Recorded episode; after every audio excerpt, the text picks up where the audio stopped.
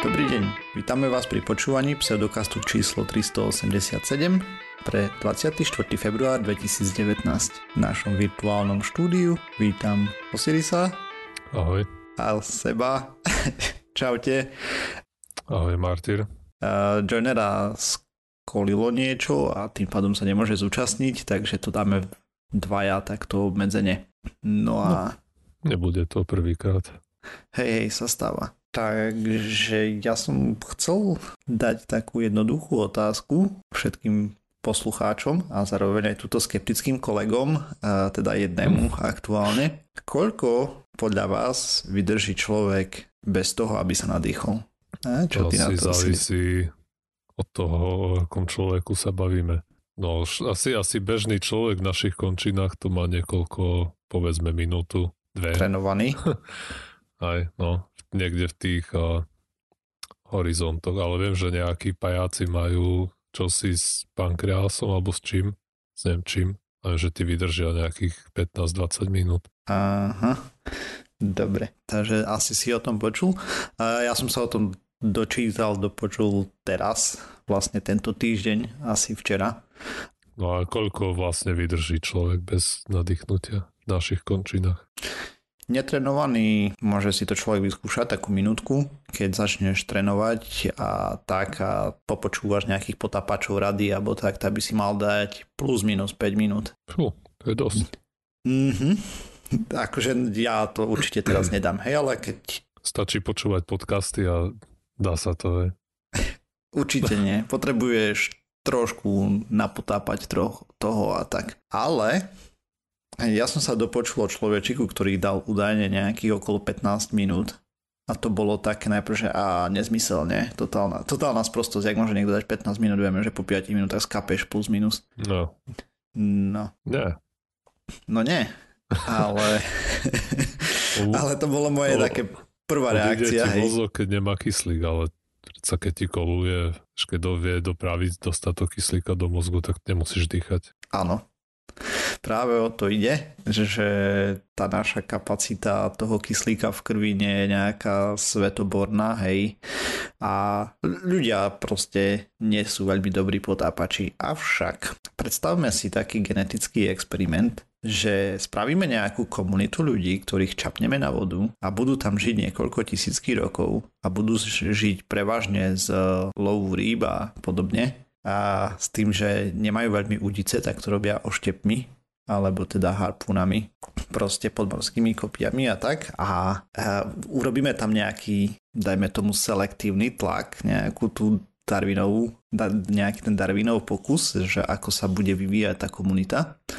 No a to sa presne stalo v jeho východnej Ázii, ide o komunitu Bajau a sú to takí maličkí mutanti, tí ľudia, totiž to majú zväčšenú slezinu. slezinu a... okay. Prosím?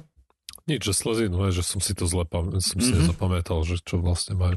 My vieme, že ľudia väčšinou nevedia veľmi dlho vydržať pod vodou, avšak máme cicavce, ktoré sú morské a tie vydržia pod bez nadýchnutia aj hodiny a podobne. Medzi ne patria napríklad veľryby, tulene.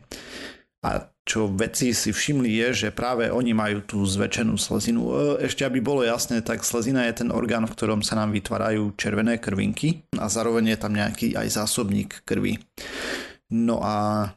A počkaj, počkaj, slezina je orgán brušnej dutiny uložený podľa obranicu, svoju funkciu patrí k cievnemu a lymfatickému systému, funkcia je vychytávanie a deštrukcia opotrebovaných červených krviniek, čiže tam chodia, chodia umrieť červené krvinky mm-hmm. tvorba lymfocytov a zároveň zásobník krvi. A rezervná nádrž pre červené krvinky, ktoré sa z nej vyplavujú pri potrebe zvýšeného príjma, príjmu kyslíka.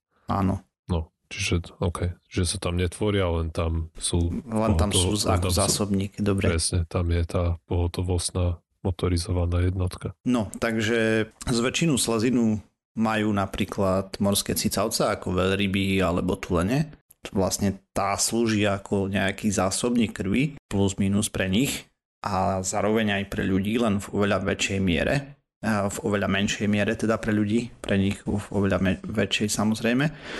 Ale krvi alebo len červených krviniek? Červených krviniek, tak nech sme radšej presnejší. Hej, lebo krv je trošku komplexnejší, komplexnejšia. Aj, tam je toho viac. Tekutina.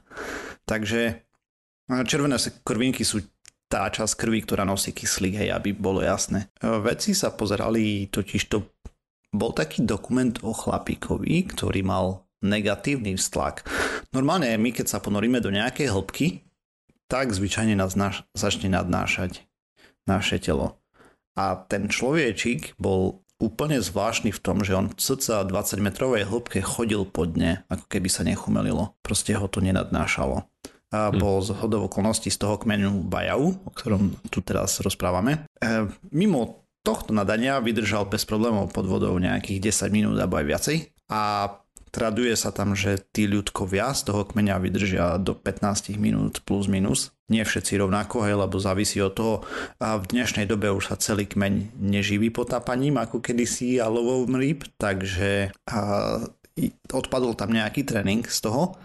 Avšak, čo si všimli výskumníci je, že Celý kmeň má zväčšenú slezinu oproti normálnym ľuďom. Aj, aj tí, ktorí vlastne už v dnešnej dobe nepotápajú, že to nie je len z toho potápania, ale že je to nejaká genetická mutácia. A ten evolučný tlak tam bol celkom silný, keďže oni fakt v minulosti aj teraz vlastne ešte stále travia tí, ktorí zbierajú tu lovia ryby a podobne, tak trávia viac ako 5 hodín denne pod vodou približne, čo je masakrálne veľa. Vďaka tomu, že vieme trošku sekvencovať genom a tak ďalej a porovnávali to s Európanmi, tak zistili, že jeden taký proteín tam je PDE10A, teda gen, a ten má na starosti asi práve to, aká veľká tá slezina bude. Tým pádom oni majú viacej tej okysličenej krvi v zásobe a to im umožňuje zostať dlhšie pod vodou. Navyše ešte existuje niečo, čomu sa nadáva potapacký reflex. Keď sa človek ponorí do studenej vody, aj všetky vlastne tie cicavce, tak sa im spomalí tep srdca. Tým pádom vlastne menej kyslíka sa spotrebuje, hej. A to reguluje nejaký BDKRB2 a ten tiež majú trošku údajne zmutovaný. Takže sú to takí moderní akvameni, jak ja som ich nazval. Samozrejme nie tí superhrdinovia, mm. ale aj napriek tomu, čo vie, možno keby tí ľudia sa vyvíjali ďalej takto, tak by možno časom boli ako tuleň alebo niečo podobné, hej.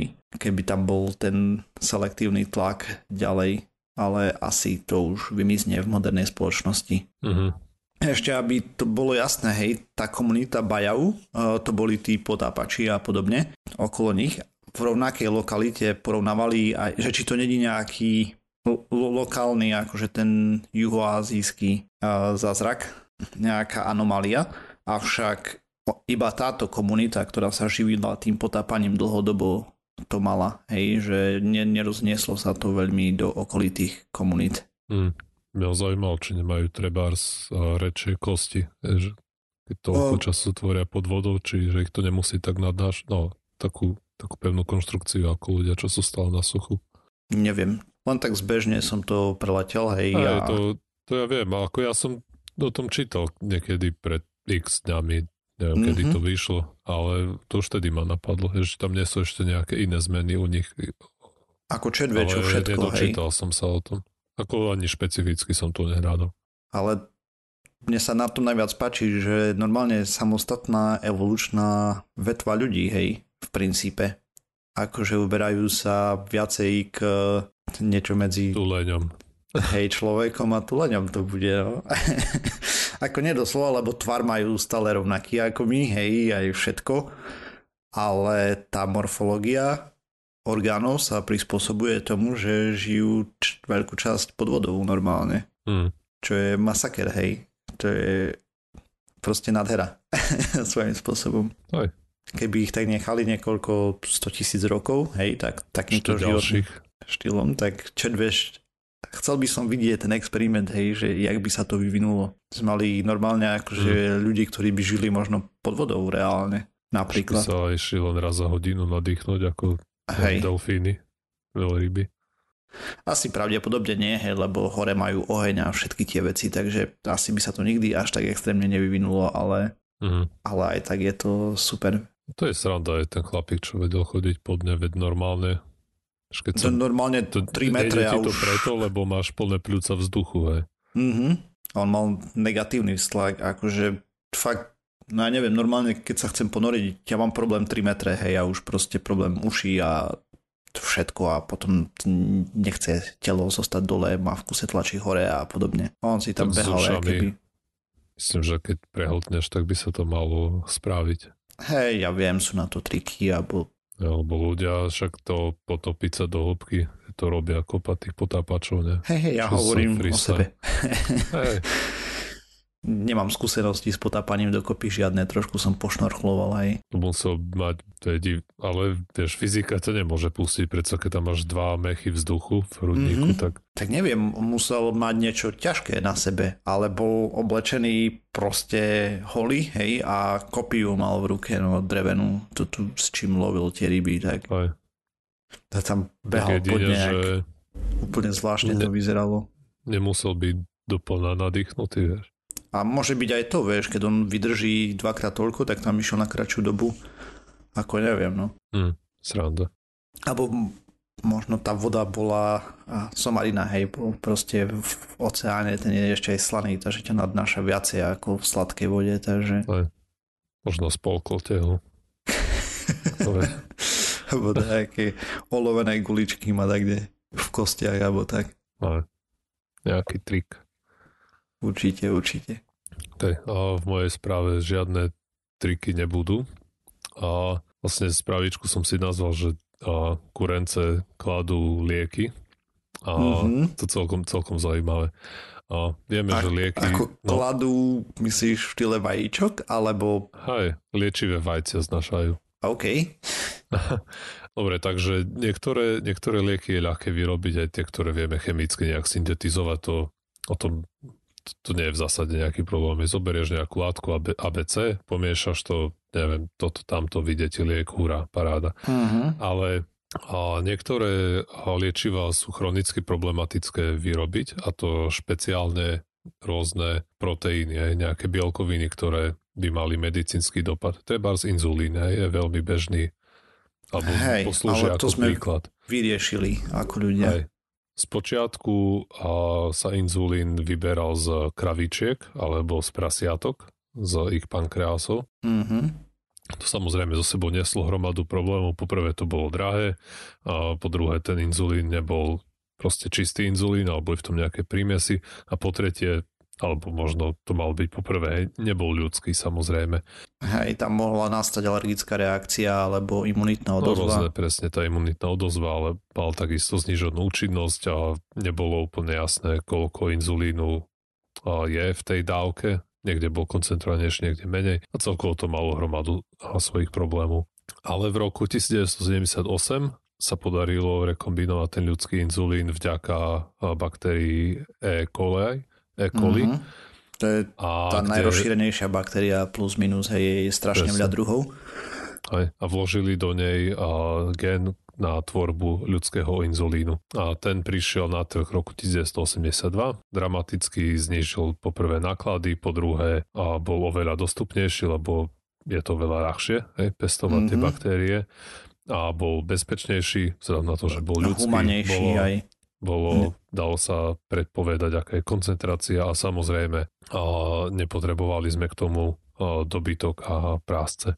Mm-hmm. No a vieme, že hrozne veľa a liekov alebo liečiv sa snažíme produkovať skrz aj tie rôzne baktérie a kvasinky, ne? lebo to by bolo, hro... to, to je najjednoduchšie, niekde vyleješ kýbel tých baktérií, dáš im tam pol kila cukru a oni spapajú cukor a vykakajú ti liek, hurá, všetci sú šťastní. Ale a nie je to úplne jednoduché a nedá sa to asi, alebo možno by sa dalo, ale aktuálne sa to nedá použiť na všeličo, mm-hmm. na, na všetko, na to, čo by sme chceli a preto niektorí vedci skúšajú a, rôzne iné prístupy a tu na konkrétne, o čom som chcel hovoriť, je, že geneticky modifikovali nejaké kurence, aby mali, aby sa tam proste objavil nejaký ľudský proteín v bielku ich vajíčka. OK. A doteraz sa im tak podarilo urobiť kurky, čo znašajú vajíčka, v ktorých je buď niečo sa volá makrofág CSF alebo interferón alfa 2A a pričom to prvé po, má stimulovať liečenie poškodeného tkaniva a druhé je látka, ktorá má nejaké antivirotické a protirakovinové účinky. A tieto kurence ani neboli dokonca modifikované s tou metódou CRISPR, ktorú som a vlastne aj viem, že o tom ešte chceš hovoriť. Mm-hmm. som si vybral tú správu, že budeme to mať pod jedným. A vieme, že ten CRISPR nám umožnil veľmi jednoducho a za veľmi lacný peniaz a cel, dosť presne. Hej, výrazne presnejšie než predtým. A genetické a modifikácie v živočíchoch. Aj v ľuďoch. Aj v ľuďoch. no tak človek dá sa povedať, že je živočích. Je, je. A sme tu o tom rozprávali, trošku to bolo také, no, kontroverzné.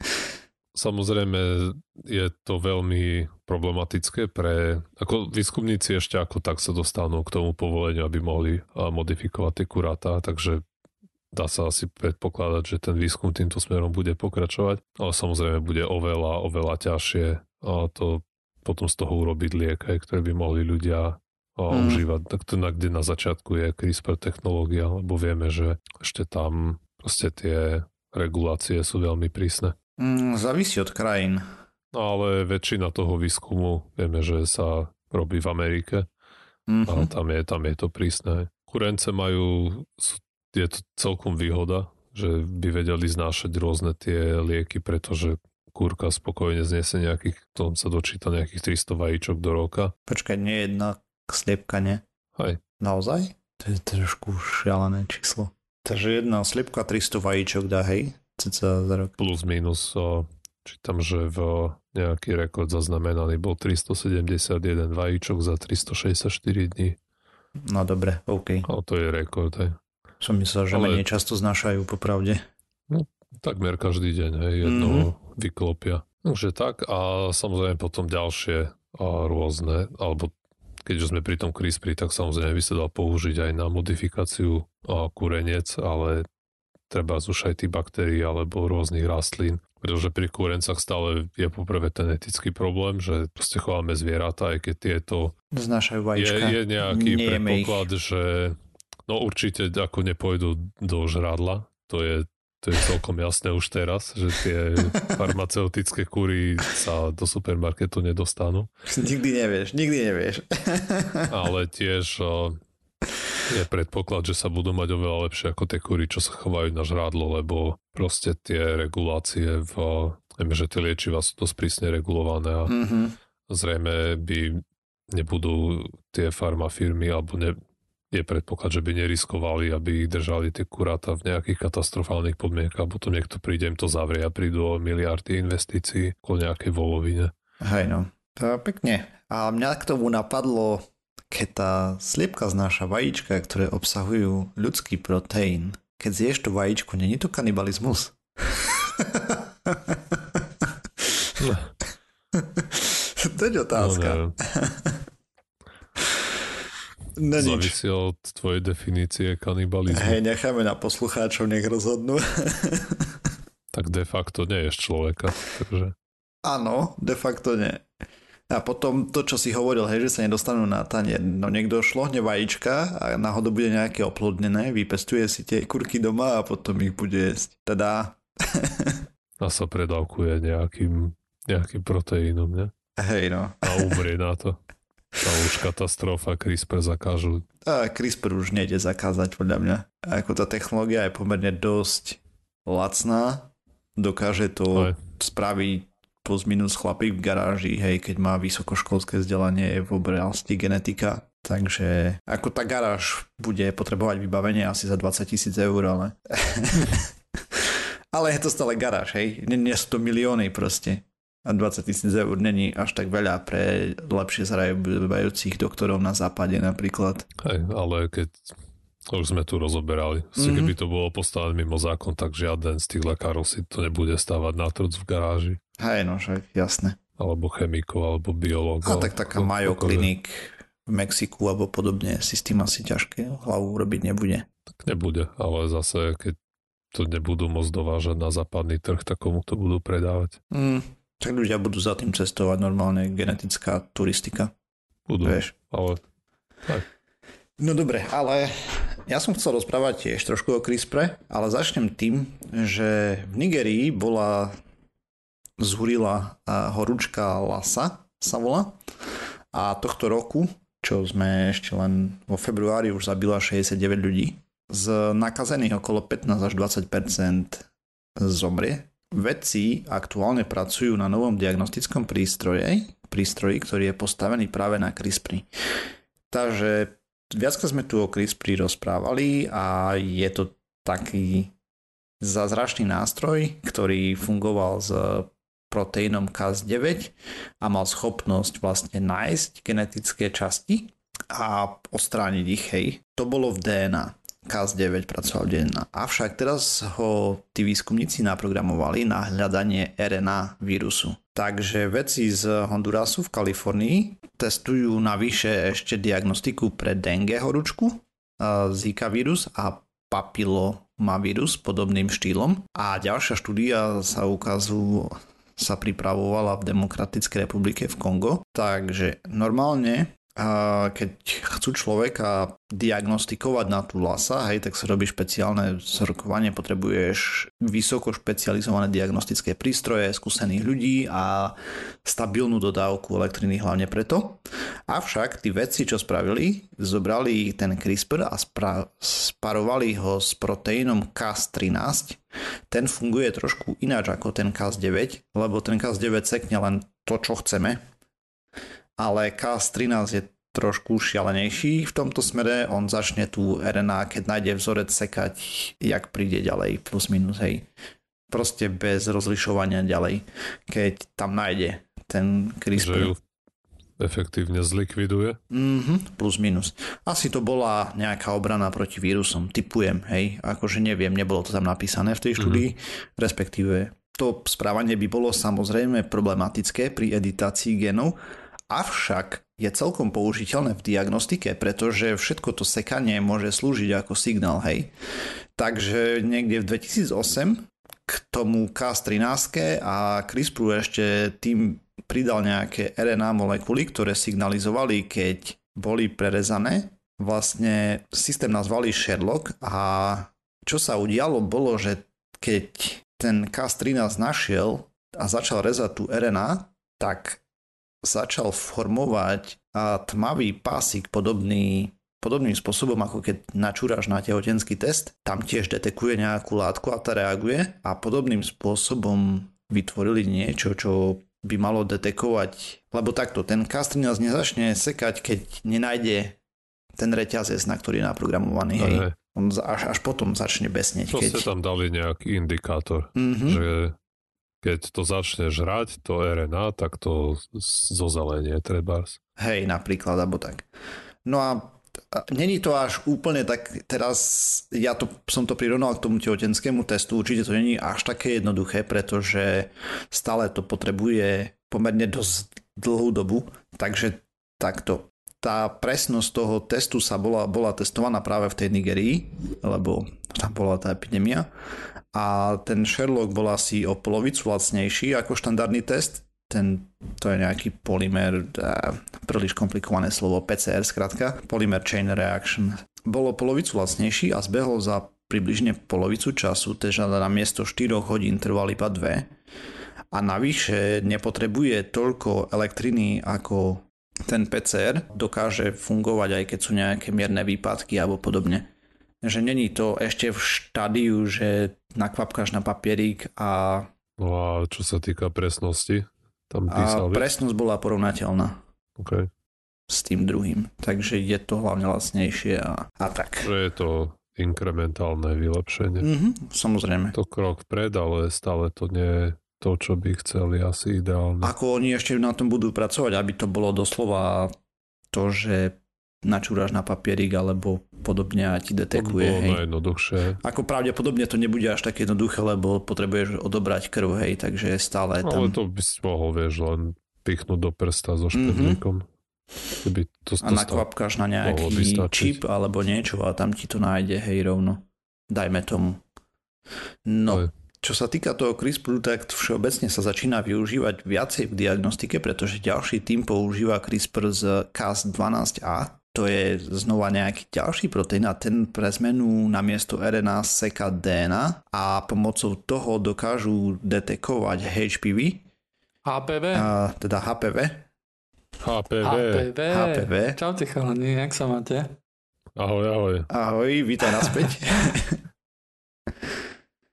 no, takže dokážu detekovať ten HPV pomocou toho CRISPR a Cas12ačka a ten ich test rozlišuje medzi dvoma verziami HPV, ktoré spôsobujú rakovinu čreva a konečníka. No a navyše, ešte čo sa týka diagnostiky, tak sa pracuje na ďalšom zázraku, ktorý je pre zmenu CRISPR s Cas14 a Cas-X, ktorých o ktorých som toho veľa zatiaľ nenačítal, ale v princípe ide o to, že sú strašne miniatúrne tie, tie proteíny a tým pádom by mali byť ľahšie implementovateľné v diagnostike. Hm. O X som počul, že to je to strašne cool, ale tiež som o tom mm-hmm. zatiaľ veľa nečítal. Len proste, že ktorým smerom sa oberajú výskumy a toto nie sú ešte finálne výsledky. Hej, akurát ten Sherlock a tak ďalej má už nejaké testovanie v praxi za sebou, ale to je začiatok cesty v princípe. Hm. Prečo? Nerozum, neviem, ja, ako nie, že by som mal niečo proti Nigerii, ale prečo si vybrali tie exotické choroby? Prečo to nenaučili žrať chrípku treba, alebo prechladnutie? Lebo Zvlášť chrípku, lebo... To asi, je. tamto má veľkú umrtnosť, vieš, a proste to tam treba, treba niečo okay. lacnejšie. To PCR je údajne dosť drahé, není tam infraštruktúra na to, takže asi kvôli tomu sa venovali hlavne tomu, predpokladám. Hej, hej, ale je, že dalo by sa rozlíšiť ľahko, či máš chrípku alebo nejaké, neviem, či... Ale na chrípku už to máme. by malo zmysel. No, ne, neviem, ako nebudem sa pýtať, že prečo si vybrali tak, túto krajinu, neviem, hej. hej. Prečo to testovali priamo tam. Hm. Ako v pohode. Vieš, keby, ja. možno, že keby sa koncentrovali na chrípku, ako hovoríš, tak by si sa tu pýtal, že a prečo nejdú do Afriky a nepomôžu tam nikomu. No, to by ma nenapadlo. Lebo na nich nemyslíš, no to je smutné. Presne tak, tak sú ďaleko. Sú ďaleko. To, to je proste kognitívny bias. Máme všetci. Áno. Hej, no však jasné. Keďže niečo je ďalej, tak sa nám zdá, že je tu menej dot. Hej, sa nás to netýka. Takže tak vlastne ako som vravel, hej, proste ten CRISPR sa začal používať na genetické modifikácie, ale zároveň sa ukazuje, že keď ho sparuješ so správnymi proteínmi, môže veľmi dobre slúžiť ako diagnostický nástroj, navyše môže byť celkom lacný a keď mu zvýšia spolahlivosť, čo podľa mňa určite zvýšia, hej, toto sú toto je začiatok technológie vlastne, my sme v dobe, ja neviem, keď PC postavili prvý x86 procesor, hej, pre ITčkárov. Keď ten no, vieš hrať to RNA, tak prečo ho proste nedajú do injekcie a ti ho nepichnú a zožerie všetku RNA z Ale vírusov, čo máš tam je problém, že on začne sekať aj ďalej, hej, podľa všetkého. Teda Aha. ten jeden, ten, ktorý bez rozlíšenia, hej, keď nájde už jednu zorku, tak ti zošrotí komplet celú RNA, hmm, čo máš asi by, v bunke, to, to by sa dalo považovať za nevýhodu. Akože asi, keby že toho dáš príliš veľa, tak pravdepodobne by ťa to zabilo, hej, neviem. Mm. Ako neviem, nemám detaily, nevyznám sa do toho až tak, len tak uvažujem.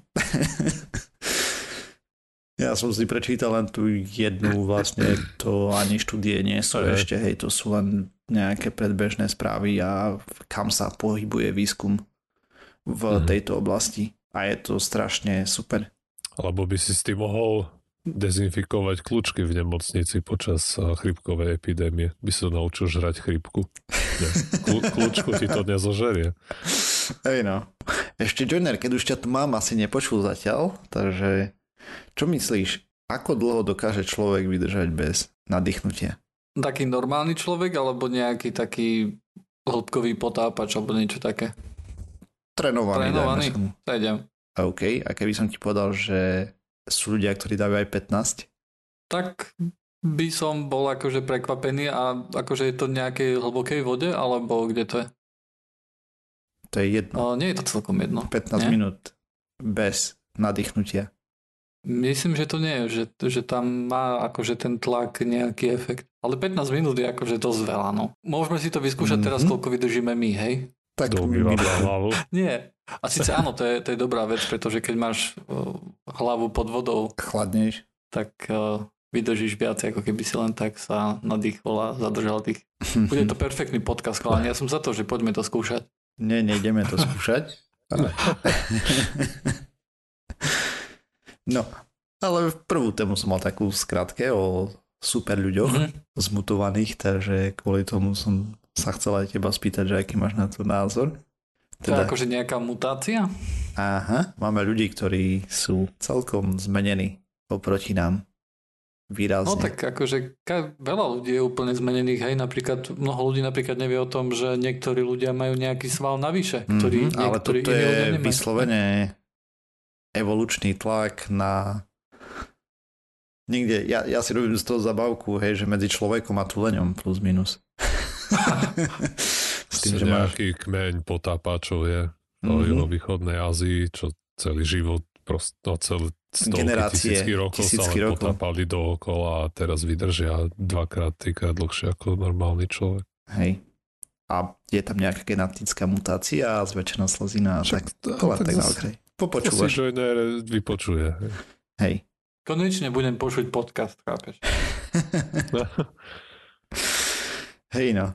Okrem toho, keby že sme chceli ešte spomenúť to, že cca v 2018, myslím, že sme spomínali tu na v podcaste, že boli tí chlapíci, čo robili test so žeriavom a s takými súdmi, ako baterku robili, že ukladali súdy na seba, naplnené nejakým závažím, myslím, že to bol betón v tej dobe. Mhm. Nie, niekedy v 2018, cca v lete, alebo tak dávnejšie.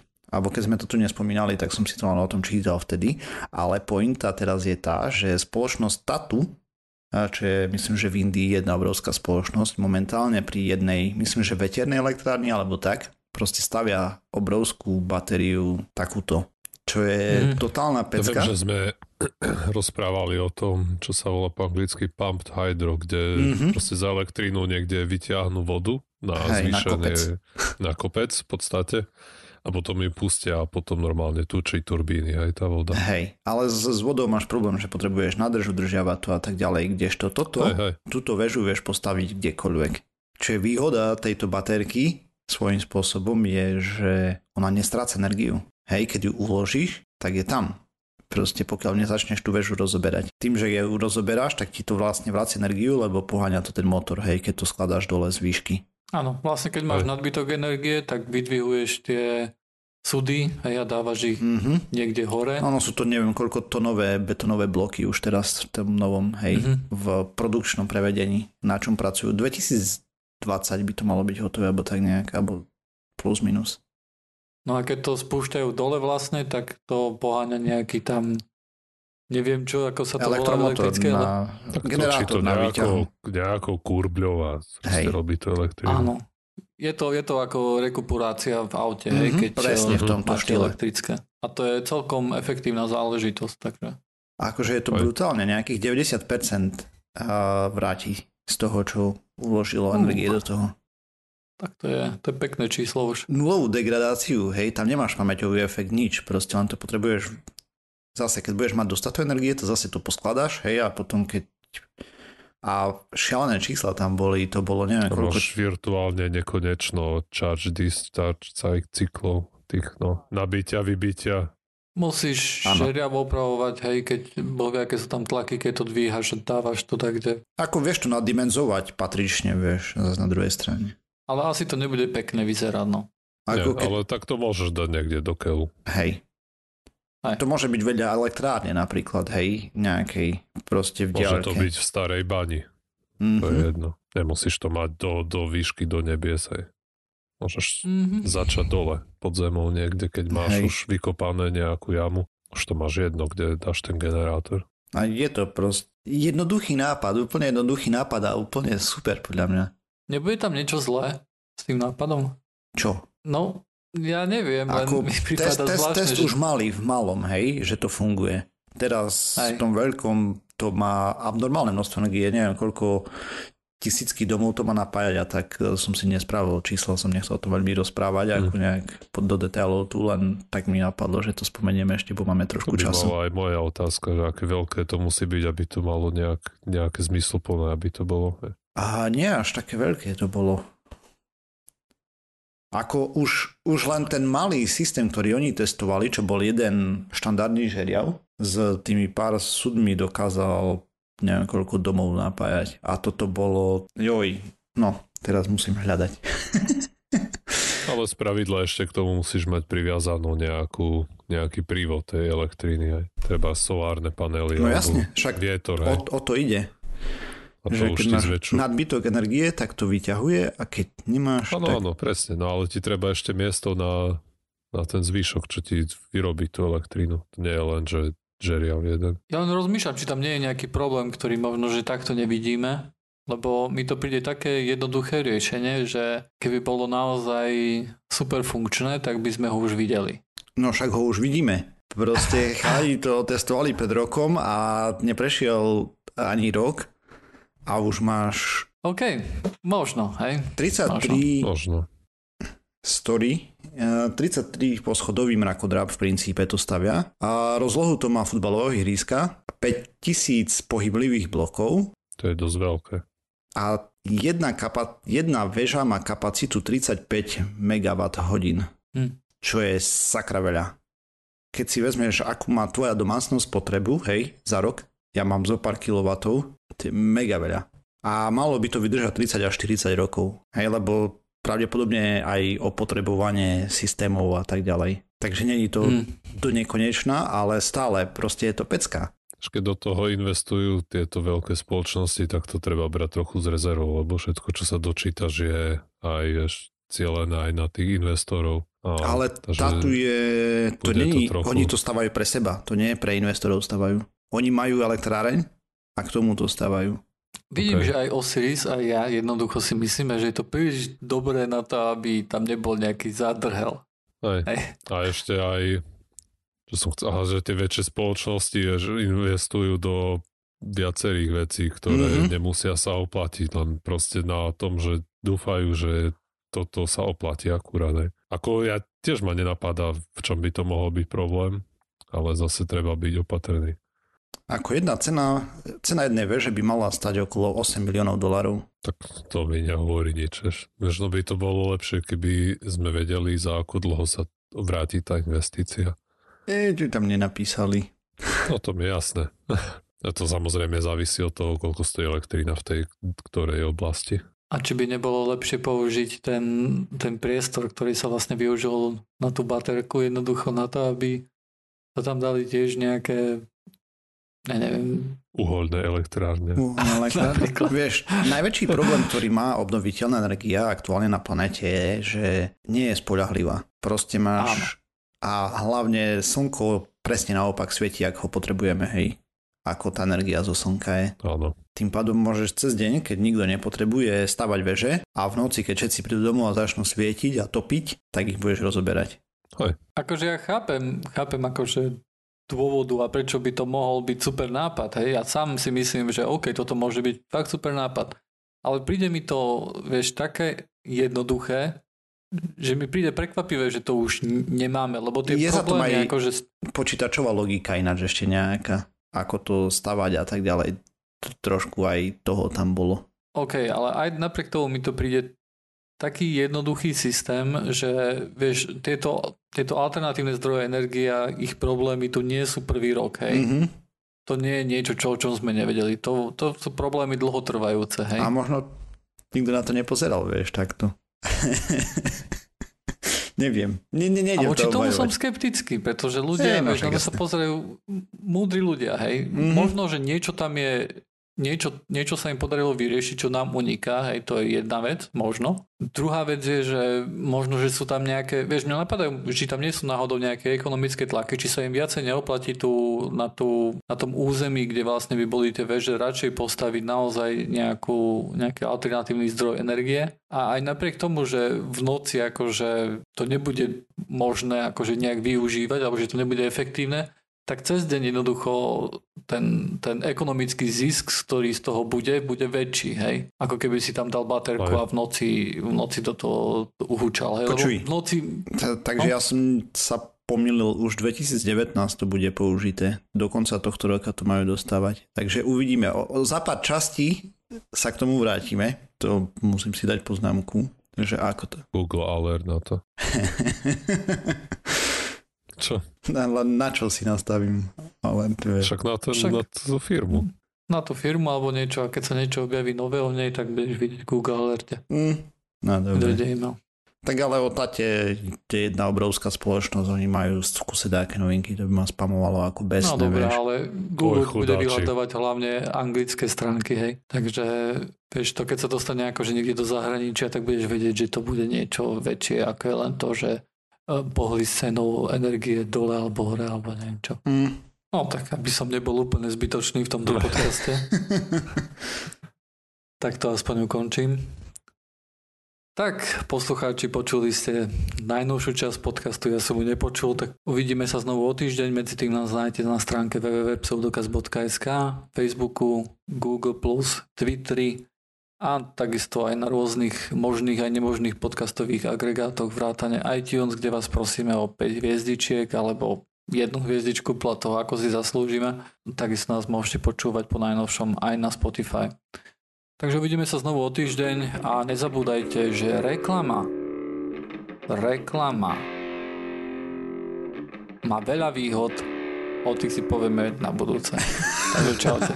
Okay. Čau. Takže není to najväčšie zlo na svete. Čaute.